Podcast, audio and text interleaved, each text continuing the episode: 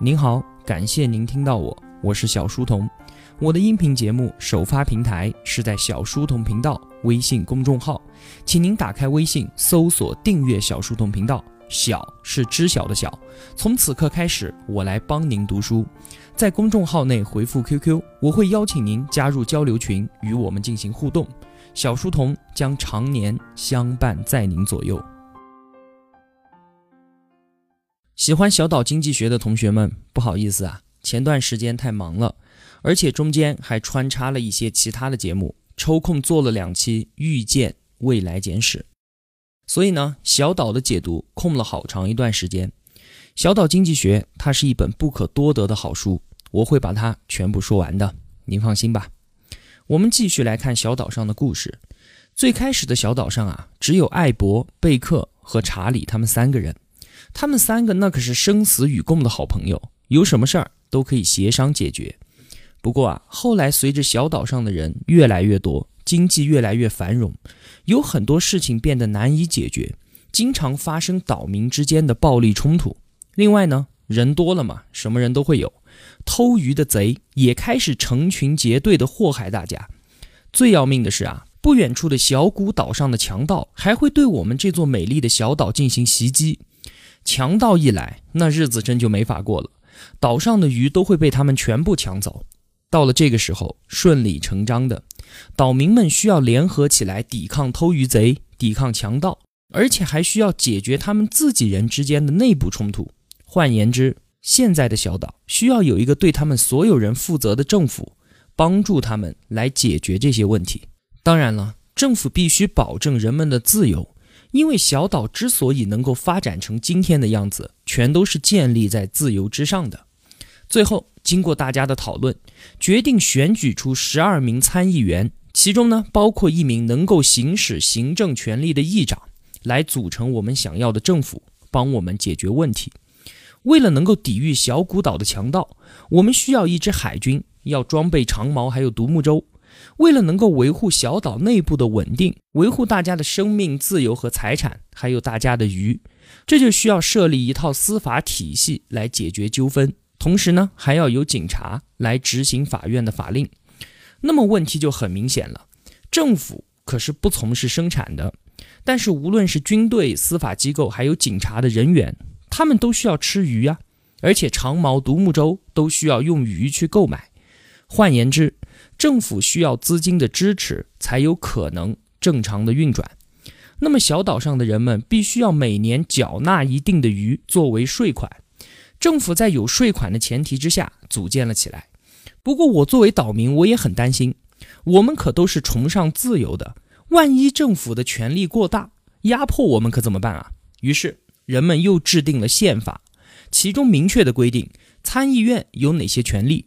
而宪法中没有提及的权利，还是归属于我们大家。这样还不放心，为了防止人们对于参议院职权范围产生误解，法院系统还设立了最高大法官这一职务，专门负责维护宪法的权威，并且监督约束参议员们的行为。你看啊，这是一个多么周全的安排！这样一来，大家也才算放心。在投票通过宪法之后。这座美丽的小岛有了一个名字——美苏尼亚岛国。其实作者就是在说美国。我们来看这个故事中政府成立的最底层逻辑，那就是为了保障所有人民的权利，大家都愿意让渡一些自己的权利给政府，让政府保证我们所有人的自由、生命和财产。政府不从事生产，它的一切支出都来源于纳税人的税款。收税这件事情虽然降低了岛上的储蓄总额，限制了投资资本的供给，但是啊，绝大多数的人都认为，安全的环境和合同解决纠纷的法院所带来的好处要远远大于他们所付出的代价。这确实是没有错的，并且啊，人们为了约束政府的权利，设置了宪法这个巧妙的安排。宪法跟政府之间的关系就如同老虎与笼子的关系。就现在来看，一切都是那么的完美。回到现实中的美国，作者说，很少有美国人能够真正的认识到，美国是建立在对政府权力的严格限制基础之上的。在建国的时候，开国元勋们对于自由、对于理想和对于科学的思考非常的透彻。他们试图在人们和政府之间建立一种崭新的关系，在这个关系当中，主权是在人民手中，人权神圣而不可侵犯。美国宪法就是一个设计巧妙的笼子，可以防止政府这个野兽的失控。宪法中有意的将权力分配到联邦政府下的不同部门当中，并且还把中央的权力下放到各个州。这些安排都是为了防止联邦政府从人民手中剥削任何的权利。所以，我们才能够看到，在美国，人人可以享有人身自由权和财产权，政府无权干涉。这样的安排，那可是之前任何国家的法典中都不曾有过的。但是啊，慢慢的，这个清晰的设定变得越来越模糊。每当危机发生的时候，人们一次又一次的相信政府需要更多的权利，人们一再的让渡出自己的自由。作者给出了一句一针见血的话，他说：“如果政府有责任消除一切的痛苦，那么就没有人是自由的。”无法自由的失败，也就意味着无法自由的成功。我们再回到小岛故事，看看政府这头困兽如何冲出牢笼。参议院的工资支出随着经济增长而增加，参议员们的社会地位也在不断的提高。于是啊，本来只有岛上德高望重的人才能担任的参议员，现在很多野心勃勃的年轻人也开始对这份权力趋之若鹜。其中就有一个年轻人，他叫做迪普。他这个人很有创意啊，但是这些创意却不是什么好东西。而正是这些不好的创意，为他日后登上权力的顶峰提供了途径。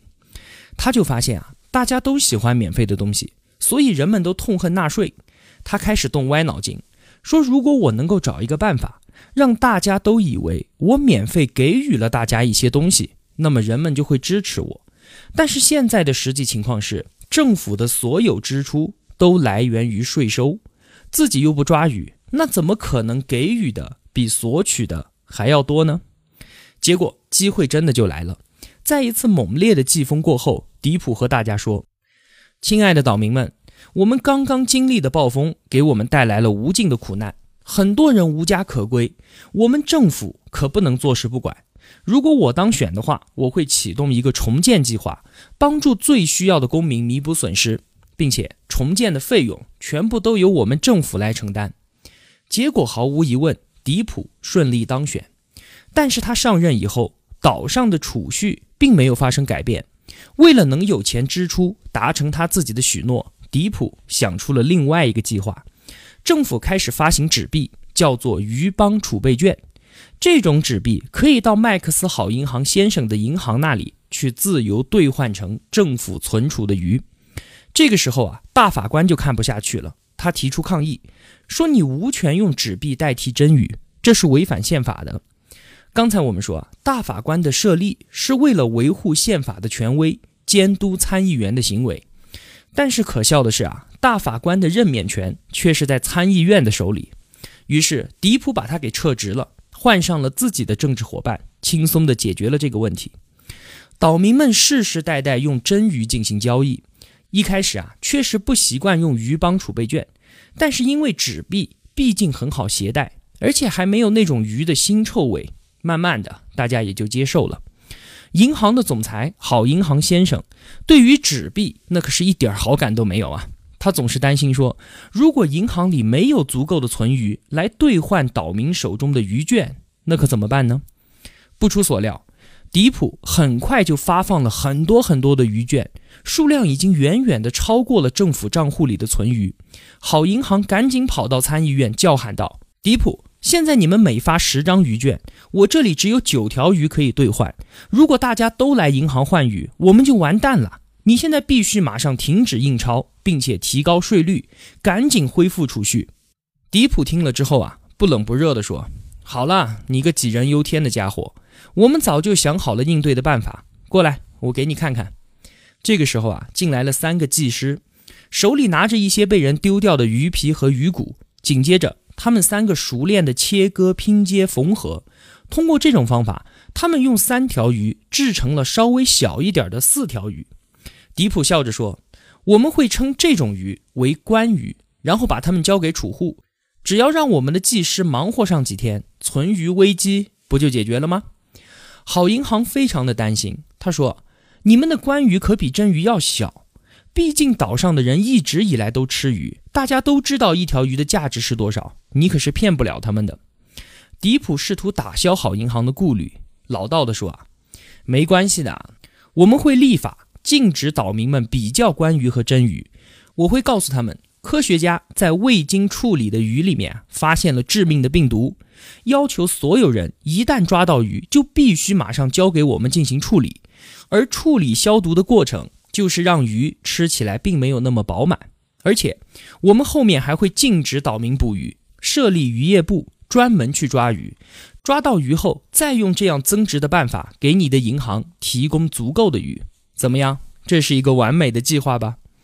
白日做梦！好银行咆哮着说：“你们这是诈骗！你们全是骗子！我这就回去关闭银行，让大家都把鱼存在家里面。”结果第二天，岛上信誉最好的银行家麦克斯好银行先生的尸体被人发现挂在了珊瑚礁上。迪普任命了新的银行主席，并且令其严格执行增鱼计划。好银行存贷公司。改名为鱼帮储备银行，整个岛上的鱼就这样完成了从真鱼向关鱼的转化。几乎没有人察觉到，随着麦克斯好银行先生被埋葬，银行的可信赖的传统和健全的货币制度也一并被埋葬了。大家应该可以清楚地感觉到，故事中的真鱼指的就是黄金，鱼帮储备券指的就是美元，而鱼帮储备银行。指的就是美联储。一九一三年，美联储成立，发行纸币，许诺说纸币持有者可以随时兑换成黄金。而自从美联储登上了历史舞台，美国的物价就开始不断的上涨。成立美联储的目的，说是可以形成弹性货币供应。我们上期节目也有讲过，但是很显然，美联储在这个任务上面已经一败涂地。在过去的一百年中，美元的价值损失超过百分之九十五。作者调侃说：“这可是相当的稳定啊！”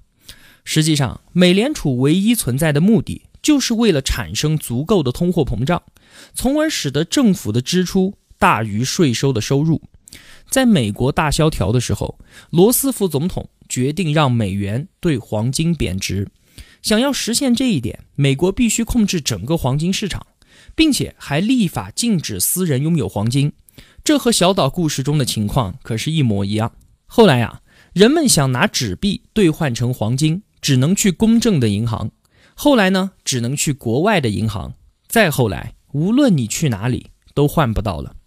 美国人手中只剩下没有实际价值、可以随意超发的货币，这使得美国政府再也不必在税收和支出之间做出艰难的选择。但是，这也把美国的经济引上了一条不归路。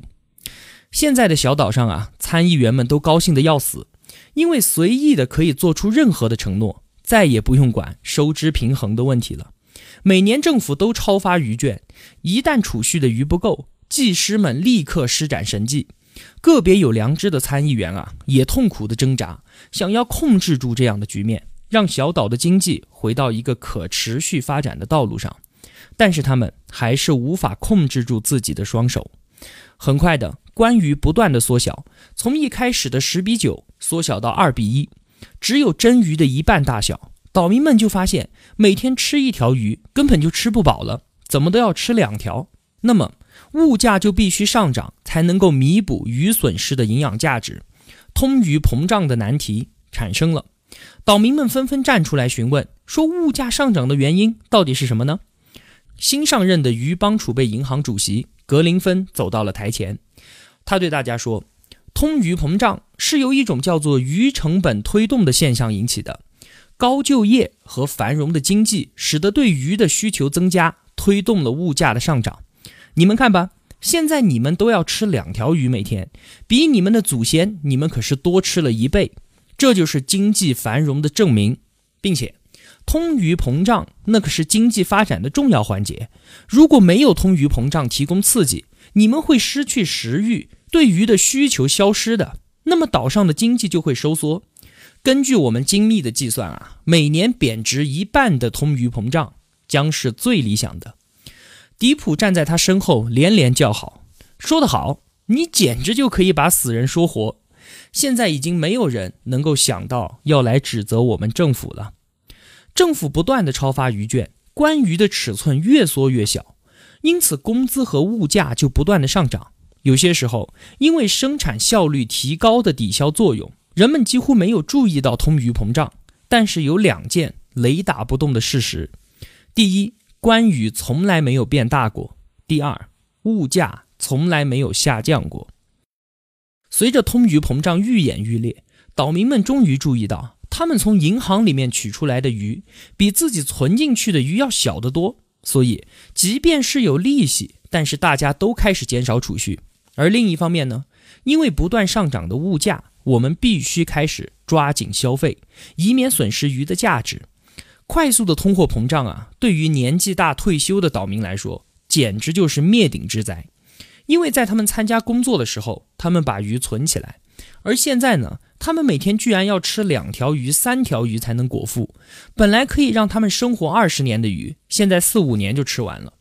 通鱼膨胀抑制储蓄，银行里的存鱼越来越少。结果可以用来投资的鱼也没有了，企业开始削减成本，很多人因此失业。美丽小岛上的经济社会动荡不安。作者说啊，经济学家们非常成功的混淆了通货膨胀的起因，手段之一就是简化这个词的定义。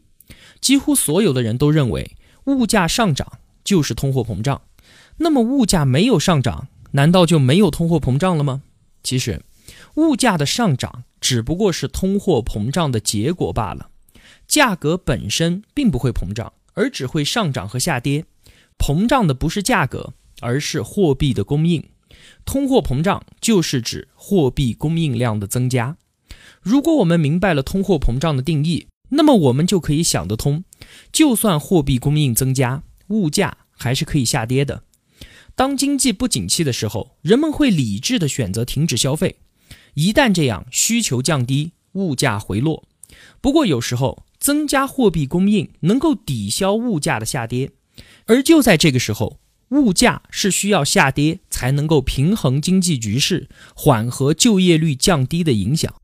然而，当代经济学家认为，物价的下跌会导致经济陷入需求崩溃的万丈深渊。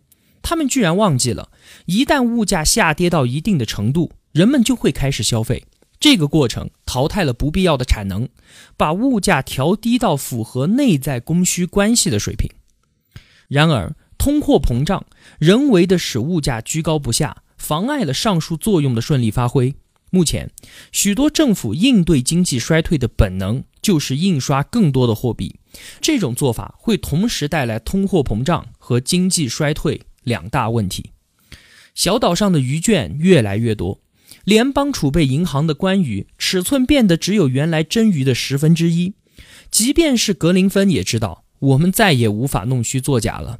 当银行里面只剩下鱼骨的时候，他惊慌地跑进了参议院，召开紧急会议。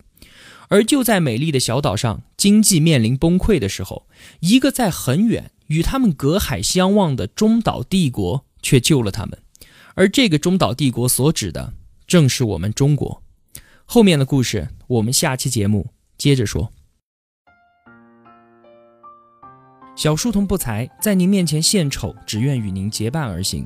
如果我对您有帮助的话，还希望您能打赏一些。小书童感激一路陪伴的是这样慷慨的您。读书分享是一件很苦的事情，我很需要您的陪伴与支持，这是小书童在这条路上不断前行的根本动力。